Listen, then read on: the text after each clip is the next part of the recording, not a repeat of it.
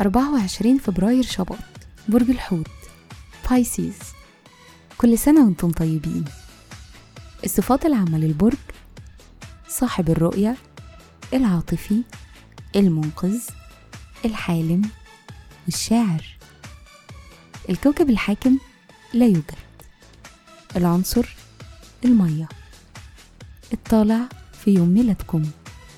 رحلة الحياة لحد ما توصلوا لسن 25 سنة بتتطوروا عاطفيا وعلى مستوى أحلامكم للمستقبل وحساسيتكم.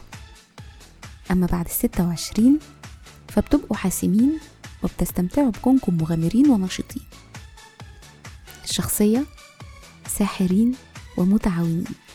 وبتستمتعوا بالتواصل الاجتماعي وعادة عندكم شخصية ذات كاريزما.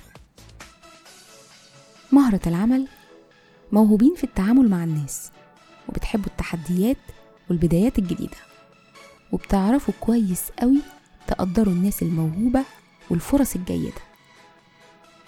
تأثير رقم يوم الميلاد الحساسية العاطفية لمواليد الرقم 24 بتقول إنكم محتاجين تأسسوا لتناغم ونظام وعادة صادقين وحذرين.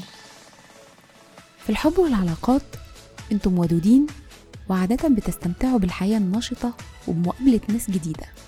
بتملوا بسرعة وبالتالي بتحتاجوا شريك يكون قادر يخليكم دايما على أطراف صوابعكم ومشدودين ومتحمسين. بيشارككم في عيد ميلادكم؟